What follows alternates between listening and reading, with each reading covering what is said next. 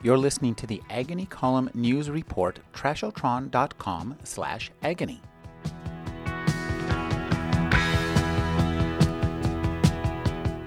Frank Schatzing is one of Germany's biggest selling authors. He combines near future scientific speculation with globe-trotting plots. At more than 1,200 pages, his new book, Limit, is about as long as four typical bestsellers. But the author contends that this is the short version of the story. I used to work in advertising as a copywriter, and as a copywriter in advertising, you have to write very short texts.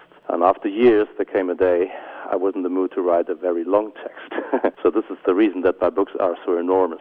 Of course, it starts with a small idea, something I read in a magazine about helium 3, the stuff you get on the moon, new energy, and I thought that might be a good plot for a novel. And I started to do research and did that for two years, and the research itself would fill two or three thousand pages.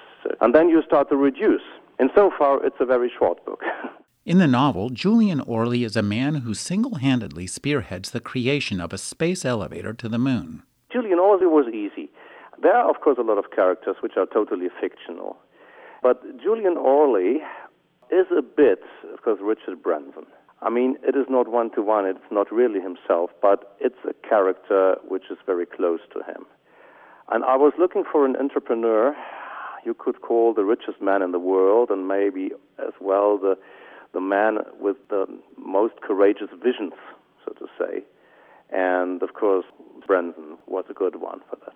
To set his novel in a believable version of 2025, Schatzing developed a global vision of the politics of the present upon which to build his future. If you start writing about a space elevator, for instance, then you think it is enough to know everything about such an elevator, and the rest of the world stays as it is. But the truth is that if you write about the future, you have to face that the whole world has changed. And I like science fiction which goes only one or maybe two steps further on. Not too much. But this means that first you have to learn everything about politics on planet Earth at the moment, today. And then from this, you have to, to develop your visions. Schatzing researches his action scenes by traveling to the locales where they will take place, which is a challenge if large parts of your novel are set on the moon. First, I have to say I love James Bond.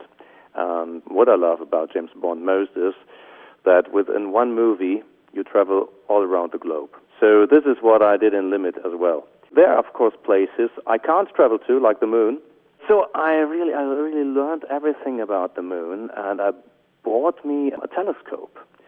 So from my terrace, I could see the moon, and I could see each valley and each mountain to get an impression how it is up there. And each night I stared up to the moon where the story should take place. Schatzing immersed himself in satellite photographs and consulted German scientists. He also consulted with more unconventional sources. I went to an architect from the Netherlands who started to think about building a moon hotel 20 years ago and talk to him. And this means whenever I start to write an action scene, wherever it might take place, on the moon or in Shanghai or in Africa, I know the place very well. So I don't have to think about how it looks there, I just can send my figures through. Limit by Frank Schatzing offers more than a realistic ripping yarn about life on Earth the day after tomorrow. Here you'll find a vision of the world from a different part of the world. With time to read, I'm Rick Kleffel. Find out more at agonycolumn.com.